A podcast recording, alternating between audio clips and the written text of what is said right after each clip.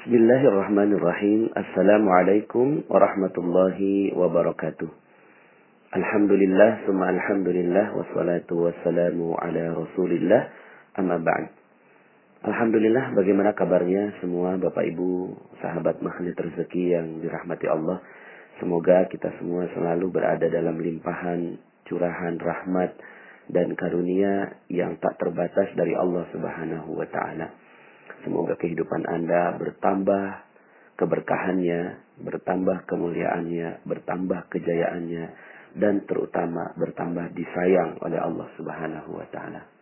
Bapak Ibu, pada kesempatan kali ini saya ingin menyampaikan materi tentang detox rezeki, ya. Uh, terus terang saya sudah beberapa kali tag untuk merekam materi ini, tapi beberapa kali juga saya uh, tidak berhasil merekamnya. Bukan karena kualitas uh, suaranya, tapi ada kekuatan yang sangat besar di dalam diri saya. Materi ini bisa membalik uh, seluruh kehidupan Anda. Ibarat kalau kita salah jalan, kemudian kita sadar, kemudian kita ya tinggal U-turn atau belok berbelok berbalik arah. Maka mudah-mudahan materi detox rezeki adalah materi yang bisa membuat kita semua, saya juga ya sebagai pribadi yang banyak sekali kesalahan, bisa jauh-jauh lebih dekat kepada Allah Subhanahu wa taala sehingga akhirnya rezeki kita dimudahkan olehnya. Bapak Ibu, ada banyak sekali yang merasa menyesal tentang dosa-dosa yang pernah dilakukan. Tapi lebih banyak lagi yang tidak menyesal Bapak Ibu. Lebih banyak lagi yang tidak mengetahui tentang dosa-dosa yang dilakukan. Lebih banyak lagi yang tidak mengerti tentang perisai rezeki. Dia hanya mengerti tentang kenapa hidup susah, kenapa hidup kok jadi ribet, kenapa kok rezeki jadi seret. Ya. Kenapa kok hidup tidak mudah dijalani? Kenapa tapaknya Allah tidak adil begitu? Tapi betapa banyak orang di luar sana yang tidak sadar bahwa ternyata seluruh sebab-sebab dari yang terjadi pada kehidupannya hanyalah perisai rezeki yang dicintai betul olehnya. Sehingga akhirnya dia tidak merasa bahwa dia telah melakukan kesalahan. Maka bagi Anda yang menghubungi saya secara pribadi dan kemudian mengatakan tentang betapa hinanya diri kita, betapa diri hinanya diri saya ketika mendengarkan materi tentang jodoh terbaik, mendengarkan materi tentang cacat yang sempurna, mendapatkan cerita tentang uh, betapa banyaknya orang yang bersalah lalu kemudian berharap Allah Subhanahu wa taala mengampuninya, ya tentang materi-materi ya yang berkaitan dengan apa yang sudah saya sampaikan sebelumnya. Bapak Ibu, bagi mereka-mereka yang sadar akan perisai rezekinya, saya ingin ucapkan selamat kepada Anda. Kenapa? Karena kesadaran akan kesalahan adalah rezeki itu sendiri. Kesadaran bahwa kita berbuat salah itu adalah rezeki rezeki yang tidak ternilai Bapak Ibu. Ya. Karena siapa sih yang nggak pernah berbuat salah? Siapa yang nggak pernah berbuat dosa? Kullu bani Adam khatta'un. Seluruh bani Adam, seluruh bani Adam, tak terkecuali para nabi dan rasul, khatta'un, berbuat salah, berbuat dosa, berbuat khilaf. Wa khairul khatta' at-tawwabun dan sebaik-baik orang-orang yang berdosa adalah mereka yang bertaubat kepada Allah Subhanahu wa taala. Di sepanjang sejarah ada banyak sekali kisah tentang orang-orang yang berdosa lalu berbalik arah. Berdosa berbalik arah lalu Allah tinggikan derajatnya. Berdosa berbalik arah Allah tinggikan derajatnya. Nabi Musa alaihi salam ketika beliau merasa tangannya hina betul ketika memukul ya seseorang yang dibelanya sebenarnya ada konflik antara kaumnya Bani Israel dengan pengawalnya ya oh, pengawalnya Fir'aun ya. Lalu kemudian dipukul dan kemudian terbunuh. Dan kemudian Nabi Musa merasa hina sekali. Nabi Musa merasa dirinya bersalah sekali karena telah membunuh. Karena dalam sebuah ayat Allah Subhanahu wa taala berfirman barang siapa yang membunuh satu manusia itu sama dengan membunuh seluruh manusia. Waman ahyaha faka'annama ahyan jami'a. Tapi sebaliknya, jika seseorang itu telah menghidupkan jiwa seseorang, maka dia sama dengan seperti menghidupkan seluruh jiwa manusia. Tapi subhanallah Bapak Ibu, kehinaan yang dianggap oleh Nabi Musa berbalik arah menjadi kemuliaan yang Allah Subhanahu wa taala pilihkan untuk beliau yang akhirnya diangkat menjadi nabi. Ya. Jadi Nabi juga berbuat salah. Tapi kemudian ketika sadar akan kesalahannya. Lalu kemudian Allah angkat derajatnya menjadi Nabi bahkan. Nabi Yunus alaihi salam. Ketika beliau sudah tidak sanggup menghadapi kaumnya.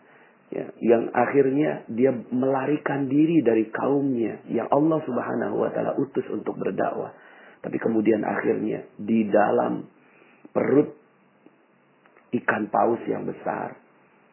Nabi Yunus menyadari kesalahannya. Lalu kemudian gema dari doanya terdengar sampai kita saat ini. La ilaha illa anta subhanaka inni kuntu minal zalimin. Tidak ada ilah selain engkau ya Allah. Maha suci engkau. Ini kuntu zalimin. Ya Allah, saya ini termasuk orang-orang yang zalim. Ini adalah kesadaran Nabi Yunus akan dosa-dosa yang dilakukannya. Nabi Adam alaihi salam juga kisah tentang berdosa. Ketika takdirnya masuk dalam surga Allah subhanahu wa ta'ala. Lalu kemudian tergoda. Ya, dan kemudian akhirnya diturunkan ke muka bumi. Maka sepanjang kehidupannya Nabi Adam alaihi salam berdoa Rabbana zalamna anfusana wa illam taghfir lana wa tarhamna lanakunanna minal khasirin. Ya. Ya Allah, aku telah menzolimi diriku sendiri. Allahumma rabbana zalamna anfusana wa illam taghfir lana jika engkau tidak mengampuni kami. Lanakunanna minal khasirin. Sungguh terjadilah kami menjadi orang yang merugi. Kisah Nabi Adam adalah kisah pengampunan, kisah pertaubatan sepanjang kehidupan Nabi Adam adalah meminta ampun kepada Allah Subhanahu wa taala. Maka kita melihat jika Anda sekarang yang mendengarkan audio ini pernah berbuat salah, pernah berbuat dosa, pernah durhaka kepada kedua orang tuanya, menghancurkan terumbu karangnya, akan ada terumbu karang yang baru insya Allah buat Anda.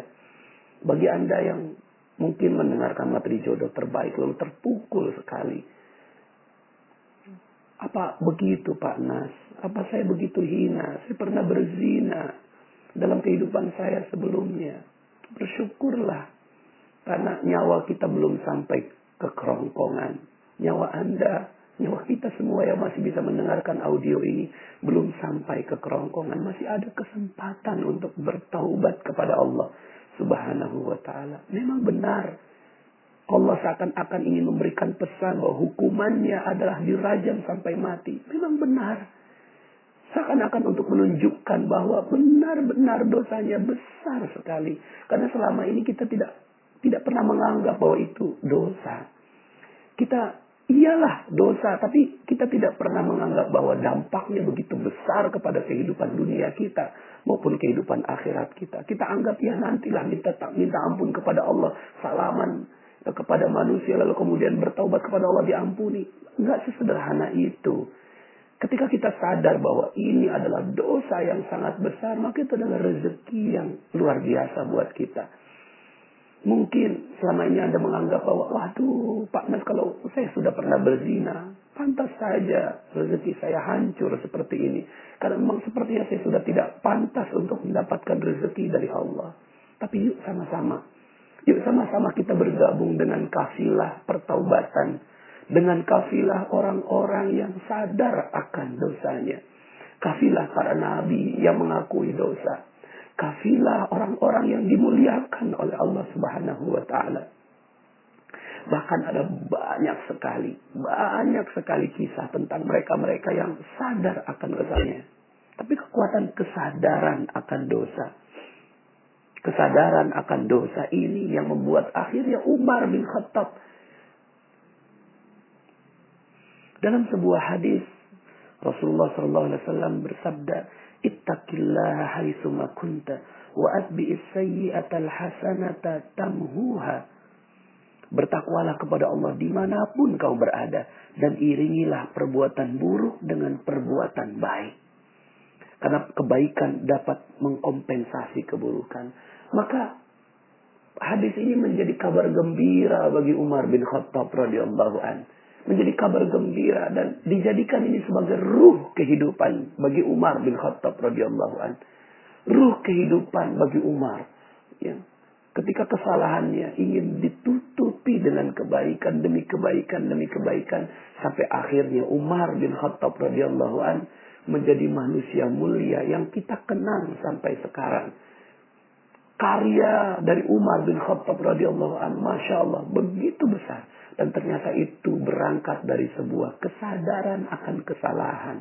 Dan ini adalah rezeki yang mulia, rezeki yang besar. Umar bin Khattab mungkin ada perasaan khauf, ada perasaan takut. Ya Allah, apakah benar aku bisa diampuni oleh engkau? Sementara dosaku begitu banyak ya Allah. Tapi kemudian akhirnya Umar bin Khattab tidak larut dengan kesalahannya. Tidak larut dengan dosanya. Umar bin Khattab menutupinya dengan beramal, beramal, beramal lagi. Amal apa lagi? Amal apa lagi? Amal apa lagi yang bisa kulakukan agar bisa mengambil hatinya Allah untuk mengampuni dosa saya yang sangat-sangat besar. Maka Bapak Ibu yang dirahmati Allah Subhanahu wa taala. Mungkin sebagian di antara Anda ketika mendengarkan materi tentang perisai rezeki, lalu kemudian saya mulai bongkar sedikit demi sedikit dosa-dosa yang kita lakukan. Oh, merasa, kita merasa pantas. Oh ya, pantas aja rezeki kita nggak datang, Bapak Ibu. Karena perisai kita begitu besar. Tapi kita punya Allah. Kita punya Allah yang maha mengampuni. Yang maha sayang akan hambanya. Yang maha sayang akan hambanya. Maka mari kita juga renungkan tentang sebuah hadis. Kisah tentang seorang yang telah membunuh 99 orang membunuh 99 orang. Satu orang saja dibunuh. Selaksana membunuh seluruh manusia. Lalu kemudian ini membunuh 99 orang. Tapi kemudian dia sadar. Hati nuraninya keluar. Bekerja. Sensornya bekerja. Lalu kemudian ada hidayah yang merasuk di dalam hatinya. Lalu kemudian bertanya. Apakah aku bisa diampuni ya Allah? Sementara aku telah membunuh 99 orang. Lalu kemudian dia bertemu dengan seorang ulama pada saat itu. Ya, ini cerita di zaman Bani Israel dikisahkan oleh Rasulullah Sallallahu Alaihi Wasallam. Pada saat itu bertemu ulama, wahai syekh, wahai ulama, saya ini telah berdosa, 99 orang telah saya bunuh. Apakah saya bisa diampuni oleh Allah? Tapi kemudian ulama ini mengatakan, mana mungkin kau bisa diampuni? Satu orang saja sudah selaksana membunuh seluruh manusia. Kamu telah membunuh 99 orang. Karena perasaan begitu putus asa akan rahmat dari Allah Subhanahu wa taala. Akhirnya ulama ini dibunuh dan genaplah 100. Tapi kemudian manusia yang ingin bertaubat ini datang kepada ulama kedua yang kemudian mengatakan Allah maha mengampuni. Sampai akhirnya batas ketenggorokan. Sepanjang nyawa masih ada. Maka masih bisa diampuni oleh Allah. Dengan syarat engkau meninggalkan seluruhnya. Dan pindah ke satu tempat yang lebih baik.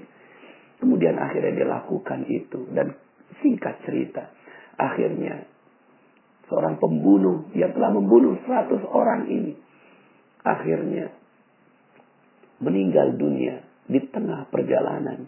Dan ketika malaikat maut malaikat malaikat berselisih tentang hal ini. Apakah dia masuk surga atau masuk neraka? Lalu kemudian diukur ternyata beliau lebih dekat ke tempat desa yang dia tuju ke tempat dia untuk bertaubat. Maka Bapak Ibu yang dirahmati Allah Subhanahu wa taala. Mungkin sebagian di antara Anda seakan-akan sepertinya sudah tidak lagi punya harapan kepada Allah. Tapi yuk sama-sama kita renungkan tentang ayat-ayat Allah Subhanahu wa taala dan hadis-hadis Nabi yang bercerita tentang hal ini. Dalam Al-Qur'an disebutkan dalam surat Az-Zumar ayat 53 sampai 54. Qul ya ibadiyalladzina asrafu ala anfusihim la taqnatu min rahmatillah. Innallaha yaghfiruz dzunuba jami'a innahu huwal ghafurur rahim. Katakanlah Hai hamba-hambaku yang melampaui batas terhadap diri mereka sendiri. Janganlah kamu berputus asa dari rahmat Allah. Sesungguhnya Allah mengampuni dosa-dosa seluruhnya. Sesungguhnya dialah yang maha pengampun lagi maha penyayang. Wa anibu ila rabbikum wa aslimulah. Wa aslimu lahu min qabli ayyatiyakumul azab. Thumma la tunsarun dan kembalilah kamu kepada Tuhanmu dan berserah dirilah kepadanya sebelum datang azab kepadamu kemudian kamu tidak dapat ditolong lagi. Bapak Ibu, bagi sebagian Anda yang mengalami musibah dalam kehidupannya, musibah dalam rezekinya, musibah dalam kehidupannya karena dosa-dosanya begitu tebal, begitu besar. Maka yuk sama-sama kita jadikan ini sebagai momen untuk kembali kepada Allah subhanahu wa ta'ala. Bahwa insya Allah sepanjang nyawa kita masih ada dan belum sampai ke tenggorokan kita masih memiliki kesempatan untuk bertaubat kepada Allah. Kita masih punya kesempatan untuk melakukan pertaubatan. Nah, Bapak Ibu, ini judulnya adalah detox rezeki ya. Bagaimana kita bisa dengan jalan pertaubatan ini kita melakukan detox ya. Uh, mungkin Anda pernah melihat dan ini pengalaman saya bersama istri begitu ya. Uh, ada yang memakai kosmetik bermerkuri, kosmetik berbahaya, lalu kemudian wajahnya hancur gitu ya. Lalu kemudian dia sadar gitu setelah menggunakan kosmetik beberapa lama, kemudian akhirnya dia sadar bahwa uh, zat yang dimasukkan ke dalam wajah ini adalah zat, zat yang berbahaya. Lalu kemudian dia mulai sadar akan kesalahannya. Tapi kemudian jalan untuk berbalik ke wajah yang semula. Itu adalah jalan yang terjal Bapak Ibu. Jalan yang terjal mungkin akan keluar semua flek-fleknya jerawat dan segala macam gitu ya dari wajahnya. Tapi kemudian ketika ada yang memahami bahwa ini adalah proses detox, ini adalah proses detoksifikasi, keluarnya racun dari seluruh tubuh, maka dia bisa menerima dengan begitu sabarnya. Maka Bapak Ibu, logika rezeki yang kita bangun ya setelah beberapa materi ini. Mungkin Anda sebagian di antara Anda yang ingin rezekinya baik. Bisa, insya Allah. Insya Allah. Akan ada banyak sekali kesempatan untuk Anda. Masih bisa kok gitu. Kalau Anda sekarang ini hutang nggak lunas-lunas, piutang tidak terbayar. Lalu kemudian Anda harus diusir. Bahkan sebagian di antara Anda yang dipenjara ada yang ditangkap, asetnya disita, dihancurkan semua kehidupannya, dihina oleh orang lain. Maka yuk sama-sama kita melihat kehidupan kita, episode kehidupan kita bisa jadi itu karena dosa-dosa yang kita lakukan. Tapi it's okay, nggak apa-apa. Yang penting Anda sadar akan kesalahan. Yang penting kita sadar akan kesalahan. Lalu kemudian kita berbalik. Tapi jalan berbalik ini, jangan meminta instan Bapak Ibu. Kita sudah terlalu jauh berjalan dari jalur yang Allah inginkan. Kita terlalu jauh berjalan lalu kemudian kita sadar bahwa ini bukan jalannya. Lalu kemudian kita mulai berbalik. Tapi jalan berbalik adalah jalan yang terjal. Seperti jalan detox itu Bapak Ibu. Lalu kemudian seluruh racun-racun keluar. Hinaan, cobaan, deraan. Mungkin kita perlu beberapa tahun Kita perlu beberapa tahun sampai kemudian akhirnya Allah Subhanahu wa taala berikan rezeki yang baik untuk kita. Yang perlu kita sadari adalah bahwa sudah kita minta ampun kepada Allah atas seluruh kesalahan-kesalahan yang telah lalu. Kemudian kita sadar bahwa kita berbuat salah.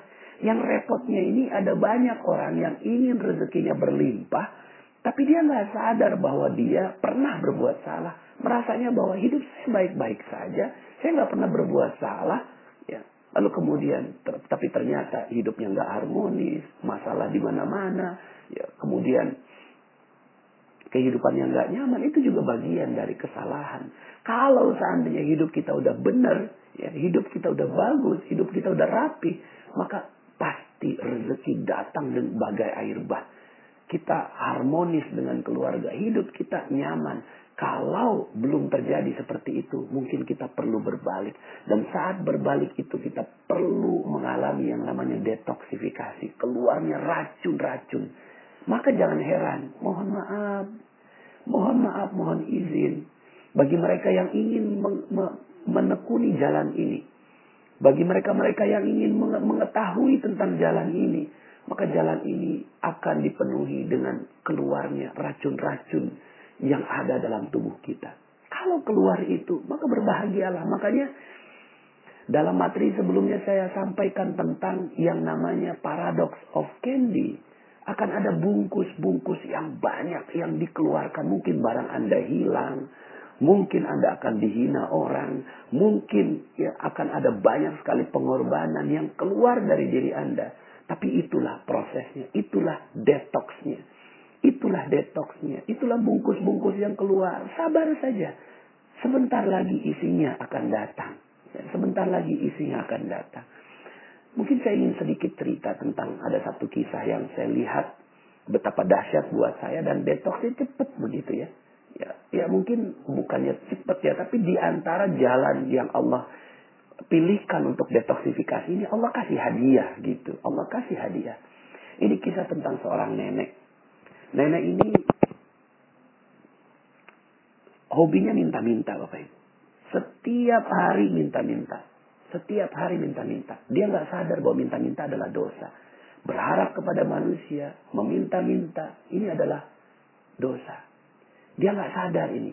Dan dia merasa, oh, oke, okay, yang lain dia berada dalam komunitas peminta-minta. Eh, ini adalah sesuatu yang wajar. Ini adalah mencari nafkah. Tapi dia nggak sadar bahwa ternyata Allah nggak suka dengan perbuatan ini. Maka kemudian akhirnya dia tahu bahwa dia dapatkan kisah tentang Ustadz Yusuf Mansur. Dia datanglah ke pengajiannya Ustadz Yusuf Mansur. Ya. Akhirnya dia datang bukan cuma bukan buat ngaji, tapi buat minta-minta. Ya, sampai akhirnya ya panenlah Bapak Ibu ya. Karena uh, Ustadz Yusuf Mansur ini uh, mendoktrin jamaahnya untuk sedekah ya sementara si nenek ini ada di luar ya. Tinggal menengadahkan tangan sampai kemudian akhirnya seluruh um, jamaahnya menjadikan sang nenek ini sebagai alat praktikum Bapak Ibu ya. Lalu kemudian dia lakukan itu terus sampai kemudian akhirnya ketahuan sama jamaah Bapak Ibu. Dilaporkan sama Ustadz Yusuf Mansur. Ya kemudian ketemu, nenek datang pengen minta-minta. Enggak Ustaz, saya nggak pengen minta-minta. Saya pengen ngaji Ustaz. Wah ini banyak orang yang laporan nenek seperti ini. Enggak Ustaz, gini aja deh. Kalau besok datang pengen ngaji, silahkan dah. Tapi kalau jangan, kalau datang pengen minta-minta, lebih baik jangan. Gitu. Kurang lebih seperti itu isinya nasihat Ustaz Yusuf Mansur kepada sang nenek. Akhirnya itu si nenek datang lagi besoknya. Tapi berubah niat Bapak Ibu. Berubah niatnya. Yang tadinya pengen minta-minta, sekarang ngaji. Kenapa? Karena udah ketahuan sama Ustaz Yusuf Mansur. Sampai kemudian akhirnya ini nenek ngaji, ngaji, ngaji, ngaji, ngaji. Sampai kemudian akhirnya ada tuh si nenek, ada Ustaz Yusuf Mansur, ada saya. Ini si nenek ini ngoceh aja depan Ustaz Yusuf Mansur. Gitu ya. Nggak tahu orang yang diocehin orang yang sibuk. Sampai kemudian Ustaz Yusuf Mansur bilang gini, udah nek, gak usah banyak ngomong. Nih gue mau kasih duit. ya Yang tadinya dia ngoceh, langsung diem gitu. Ya, gue mau kasih duit. 250 ribu. Tapi bukan buat nenek semua. Ya, 190 ribu. Bagiin ke orang lain sebagai sedekah. 60 ribu buat nenek sebagai ongkos bagiin sedekah. Paham? Enggak paham Ustadz, kata tuh si nenek. Ya, akhirnya Ustadz Yusuf Mansur ngeliat saya. Nah, Terusin mas, gue banyak urusan. Akhirnya pergilah Ustaz Yusuf Mansur. Saya berhadapan sama si nenek. Oh mungkin tadi Ustaz Yusuf Mansur ngejelasinnya kecepetan. Saya akhirnya jelasin pelan-pelan. Nek, Ustaz Yusuf Mansur mau ngasih duit. Gitu. Cuma ya bukan buat nenek semua. Ustaz Yusuf Mansur mau ngasih 250 ribu. Betul kan Ustaz? Ya, saya cari Ustaz Yusuf Mansur. Eh, nggak ada Ustaznya. Oh, ternyata nerusinnya bukan cuma nerusin jelasin, nerusin ngasihin duit, gitu kan. Akhirnya, aduh, saya dijebak sama Ustaz Yusuf Mansur, tapi dijebak yang baik begitu. Akhirnya keluarlah dompet saya ada duit 300 ribu. Kemudian akhirnya saya keluarkan, nenek ada duit 300 ribu. Tapi bukan buat nenek semua. 240 ribu bagiin ke orang lain sebagai sedekah. 60 ribu buat nenek sebagai ongkos bagiin sedekah. Paham? Paham Ustaz, oh, cepet banget pahamnya. Kenapa? Karena yang sebelumnya nggak ada duitnya, sekarang ada duitnya. Jadi orang kalau dijelasin ada duit, cepet paham gitu. Dua minggu kemudian saya ketemu masih si nenek lagi. Nangis si neneknya. Subhanallah Ustaz. Alhamdulillah. Ada apa nih? Ada apa? Iya tuh Ustaz. Duit itu udah saya tukerin duit-duit kecil. Ya. Duit dua ribu, lima ribu, sepuluh ribu gitu. Cuma karena komunitasnya peminta-minta yang datang banyak. Sampai duit dua ratus empat puluh ribu. Udah habis. Masih ada tiga orang yang datang. Nek, bagi sedekah kok saya nggak dapet gitu. Kata tiga orang ini. Udah habis, udah habis, udah ketinggalan loh gitu. Jangan bohong dong deh, jangan bohong. Akhirnya karena didesak, keluarlah bagian dia. Bagian dia berapa tadi? 60 ribu. Dikeluarkan 10 ribu. Nih bagi tiga ya, udah habis, udah habis. Pagi harinya beliau melakukan hal seperti itu. Malam harinya lewat depan sebuah rumah. Kalau nggak salah namanya Ibu Hajah Maryam. Nek, sini nek. Ada apa Bu Haji? Nggak tahu nih. Beberapa bulan ini saya terus keingetan nenek. Saya terus keingetan nenek. Alhamdulillah tadi pagi saya udah daftarin nenek pergi umroh. Subhanallah. Sepuluh ribu pergi umroh. Sepuluh ribu pergi umroh. Masya Allah ini yang namanya detox rezeki Bapak Ibu. Kita lihat prosesnya. Pertama, sang nenek melakukan dosa. Apa dosanya? Dosanya meminta-minta dan memanfaatkan masjid sebagai ladang untuk meminta-minta. Ini dosa. Ya. Ini dosa yang dia lakukan tapi dia nggak sadar. Dia merasa bahwa it's okay, semua juga melakukan itu, gitu ya. Tapi ternyata dia telah menggantikan manusia, telah menggantikan masjid, telah menggantikan pengharapan ke orang lain dibandingkan dengan pengharapan kepada Allah. Dan ini adalah salah satu bentuk dari uh, dosa. Ya, ini satu. Tahap yang pertama adalah melakukan dosa. Yuk kita berkaca. Mungkin sebagian di antara kita, saya juga termasuk, pernah melakukan dosa. Gitu ya. Lalu kemudian kita coba teliti, apa ya salahnya, apa ya salahnya, gitu ya. Apa ya salahnya. Terus kemudian kita coba meminta, bertanya kepada Allah, ya Allah saya salah di mana, gitu ya. Lalu kemudian yang kedua, sadar akan kesalahan. Nah, di sini Allah menjadikan kesadaran akan kesalahan itu dengan bantuan orang lain. Yaitu bantuan jamaah yang melaporkan ke Ustadz Yusuf Mansur. Dan Ustadz Yusuf Mansur juga menegur kepada sang nenek. Ini adalah proses kedua terhadap sang nenek. Yaitu memberitahu tentang kesalahan. Nah sampai di sini ada orang yang mau nerima. Ada orang yang tidak mau terima. Ya, Sampai di sini ada orang yang mau terima, ada orang yang nggak mau terima. Kebetulan Alhamdulillah sang nenek ini mau terima. Akhirnya beliau ya merendahkan dirinya. Ini tahap ketiga. Pertama, terjadi dosa. Kedua, disadarkan akan dosanya. Yang ketiga, merendahkan hatinya kepada Allah Subhanahu wa taala dan merasa bahwa dirinya pernah melakukan salah dan meminta ampun kepada Allah Subhanahu wa taala. Proses merendahkan diri di hadapan Allah ini dilakukan oleh Nabi Adam sepanjang seribu tahun. Proses merendahkan diri ini dilakukan oleh Nabi Musa. Proses merendahkan diri ini dilakukan oleh Nabi Yunus. Proses merendahkan diri ini dilakukan oleh Umar bin Khattab radhiyallahu an. Sehingga ketika setiap beliau ingat akan wajah anaknya, beliau selalu menangis. Ini adalah proses merendahkan diri di hadapan Allah. Ya. Dan proses merendahkan diri ini ya dilakukan dengan sepenuh kesungguhan. Kemudian setelah merendahkan diri di hadapan Allah, baru yang keempat, mengisi dengan aktivitas yang bisa menutupi dosa tersebut. Ya.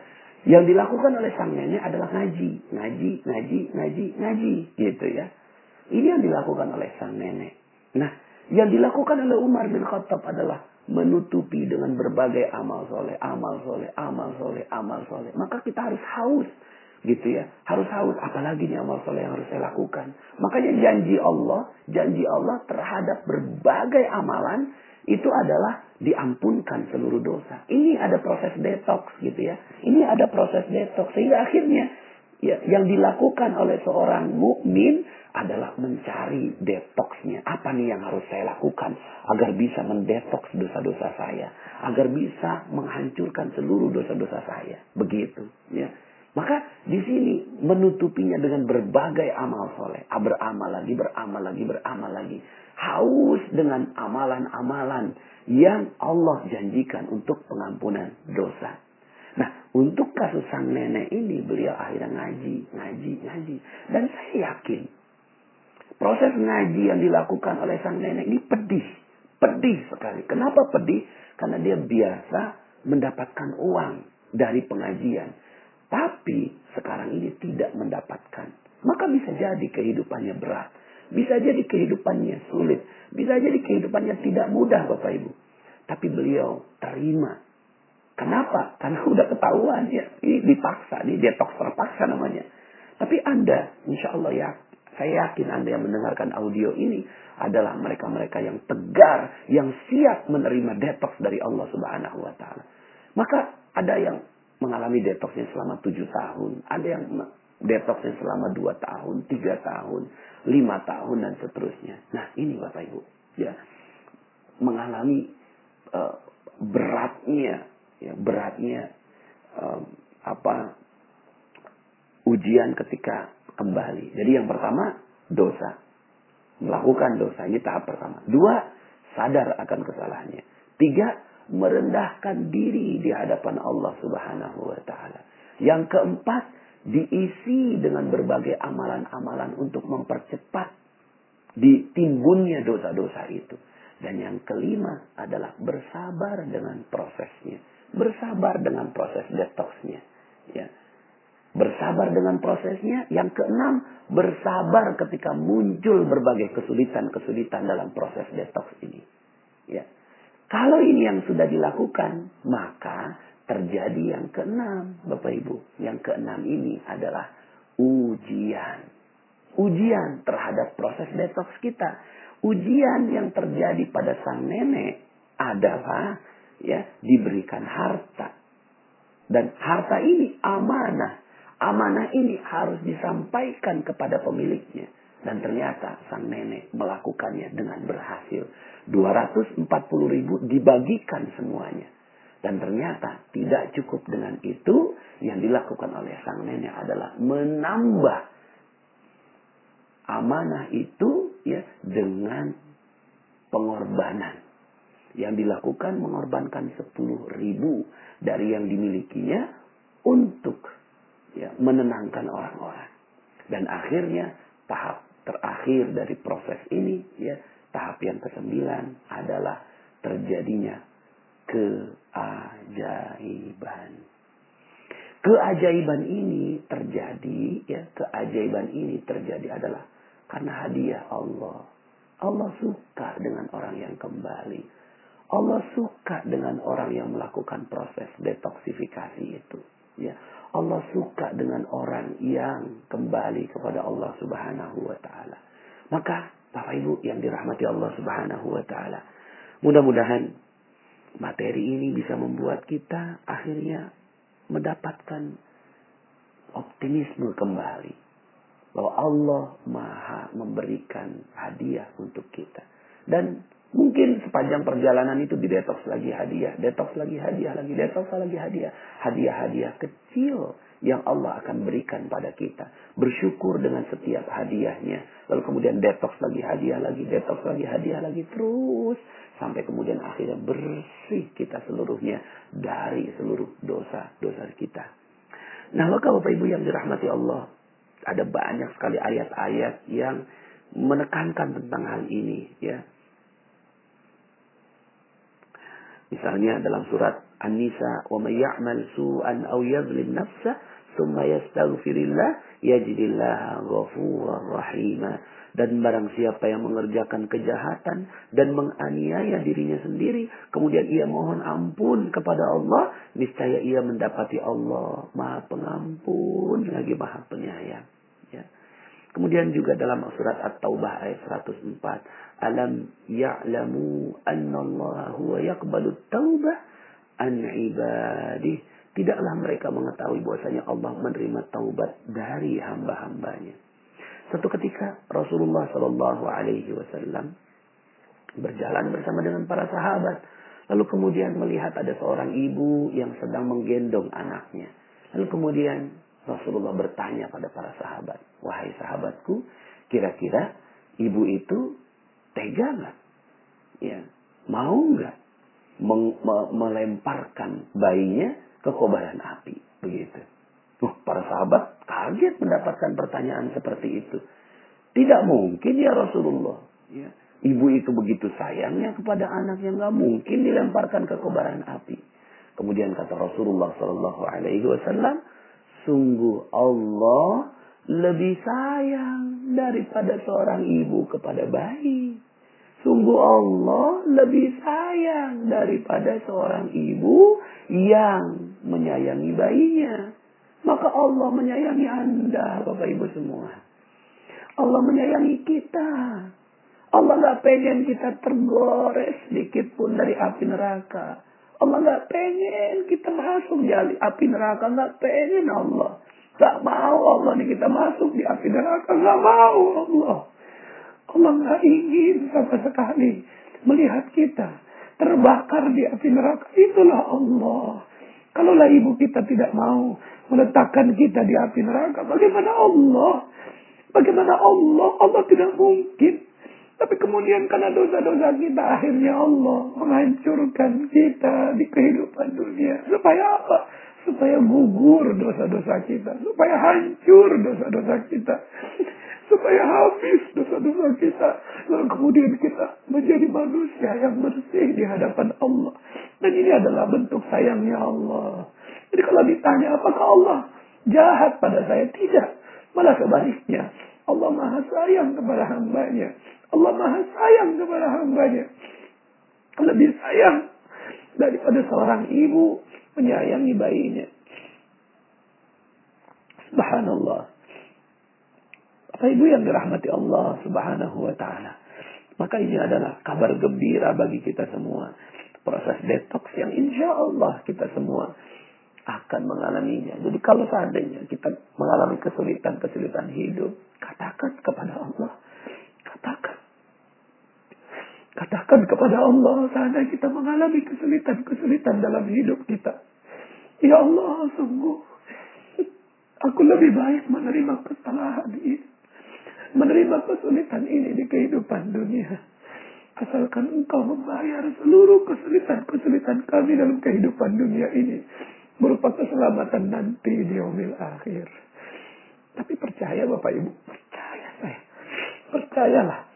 Bahwa Allah juga berhak untuk memberikan harta rezeki yang berlimpah pada Anda dalam kehidupan dunia.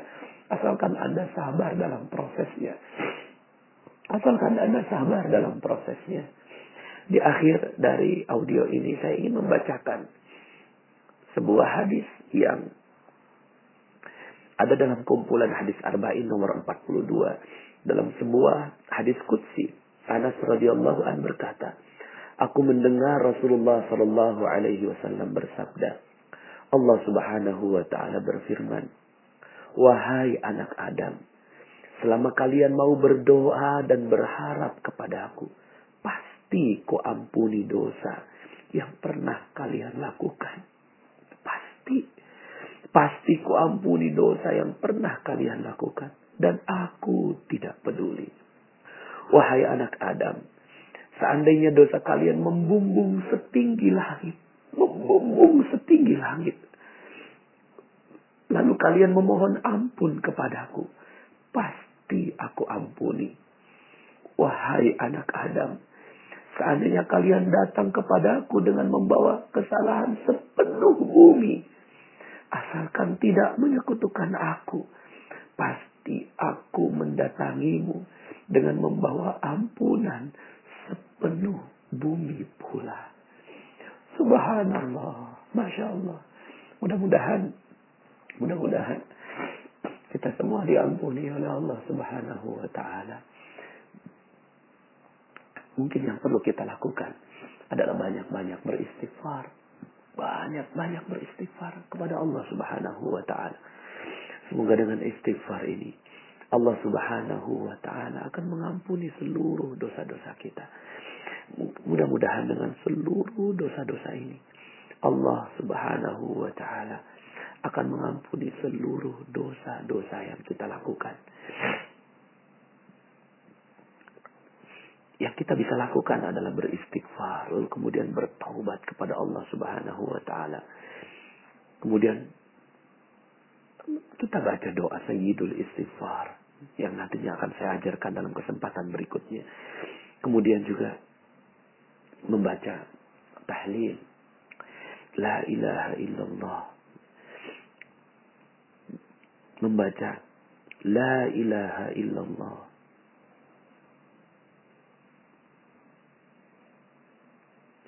Dalam sebuah hadis Rasulullah SAW, Ummu Hani berkata, Rasulullah SAW bersabda, ucapkanlah La ilaha illallah.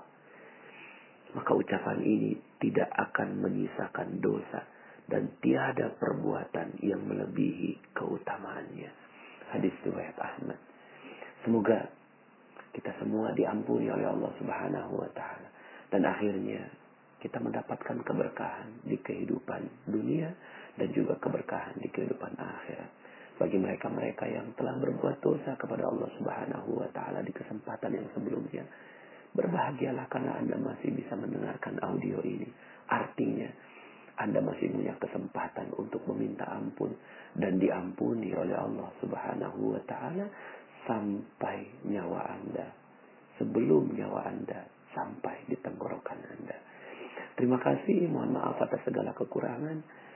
Saya Nasrullah, sampai jumpa dalam audio-audio berikutnya. Assalamualaikum warahmatullahi wabarakatuh.